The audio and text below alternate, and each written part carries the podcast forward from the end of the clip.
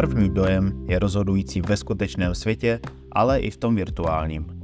Tam navíc bojuješ na stejném hřišti o pozornost uživatelů proti těm nejlepším. Vítej u poslechu další epizody podcastu Sám sobě marketérem. Já jsem Honza Barbuřík a přináším ti další pravidelnou dávku tipů a inspirace pro online marketing své pomocí. Na nedávném networkingu jsem se zapovídal s jedním koučem, který vytvořil vlastní online kurz. Věnoval jeho tvorbě hodně úsilí. On sám je vzdělaný a zkušený kouč a terapeut. Trochu si posteskl, že když zkoušel v rámci získávání zpětné vazby nabídnout několika lidem možnost kurz absolvovat, že to nikdo z nich nevyužil. Nebo jen začali, ale velmi brzy studium přerušili a nedokončili. I já jsem dostal tuhle možnost a při první lekci mi došlo, proč tomu tak je. Nehledě na informační hodnotu, kterou kurz předává, je jeho prezentace zpracována velmi amatérsky. Tedy forma zabila obsah. Ať chceš nebo ne, v online prostoru bojuješ o pozornost s těmi nejlepšími weby a platformami, za jejíž podobou stojí týmy odborníků. Uživatelé si již zvykli na určitý standard formy obsahu a podle statistik 38% lidí se přestane zabývat webovými stránkami, pokud je jejich obsah nebo rozložení neatraktivní. Ber to jako fakt. To už by musel být hodně unikátní zdroj informací a návštěvník velmi motivovaný, aby se povýšil nad formu. Platí to pro weby, e-shopy, podcasty, newslettery, reklamy, sociální sítě i jakoukoliv grafiku publikovanou na internetu. Prostě šaty dělají člověka a forma obsah. Když budeš mít rozhozené formátování na webu, chyby na e-shopu nebo špatně nahraný podcast, lidé utečou jinam. První dojem je prostě rozhodující ve skutečném světě i v tom virtuálním. Není škoda, aby skvělý obsah zapadl kvůli neatraktivní formě? V základě se přitom nejedná o nic náročného. Už když si budeš hlídat následující body, bude tvůj obsah atraktivnější. Věnuj se formátování obsahu. Pracuj s nadpisy, odstavci, odrážkami, kurzívou a točnými texty. Jo, furt to hodně lidí nedělá. Čitelnost by měla být na prvním místě. Předáváš informace, tak se snaž, aby byly snadno nalezitelné a šly snadno konzumovat.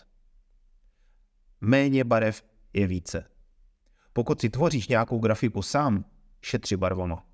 Čím více barev, tím větší chaos a horší orientace pro čtenáře. A hlídej si dostatečný kontrast, ať nesplývá text s pozadím. Neexperimentuj ve věcech, kde jsou zažitá pravidla. Třeba netvoř kreativní názvy pro stránky jako kontakt. Nazývej věci pravými jmény. Hlídej si pravopis. Fakt.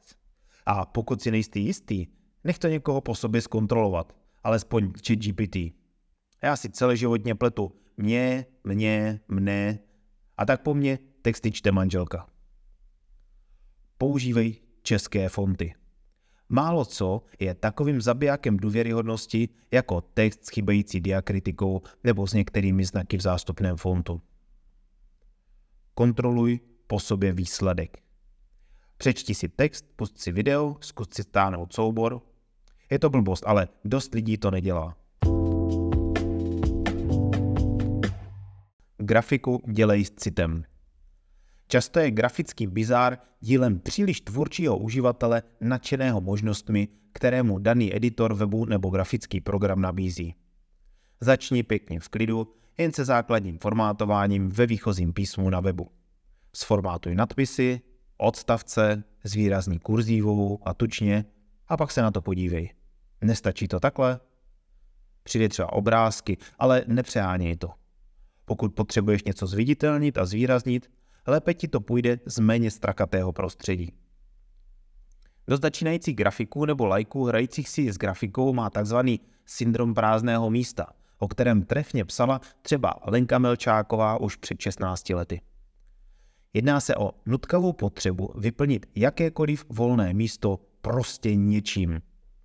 Nemusí být všechno zaplněné, nemusí být všechno velké, nemusí. Můj učitel grafiky mi dal jednu dobrou radu.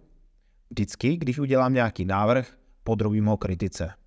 Co všechno je tam navíc a můžu to odebrat? Všechny pomocné linky a prvky jen tak bez milosti mažu. No a tenhle nastavený styl grafiky, psaní, prostě obsahu, pak drž všude. Buď konzistentní. I to jsou body zvyšující tvé skóre důvěryhodnosti. A nakonec zkus vyvážit balanc mezi formou a obsahem. Odpovídá výsledná forma tomu, co sděluješ a komu to je určené? Vidíš, je to hodně, co zvládneš ovlivnit sám. A kdyby to pořád nestačilo, můžeš oslovit profíky na grafiku, uživatelskou přívětivost. To bylo pro dnešek všechno. A pokud chceš dostávat pravidelné tipy, jak dělat online marketing své pomocí rovnou do své schránky, přihlas se k jejich odběru na stránkách www.samsobemarketerem.cz. Jednou za 2 týdny ti pak pošlu e-mail s praktickými informacemi, které můžeš hned aplikovat do praxe. Navíc tam najdeš i obsah, který se už do tohoto dílu podcastu nevešel. Archiv všech předchozích e-mailů nebo bonusové články.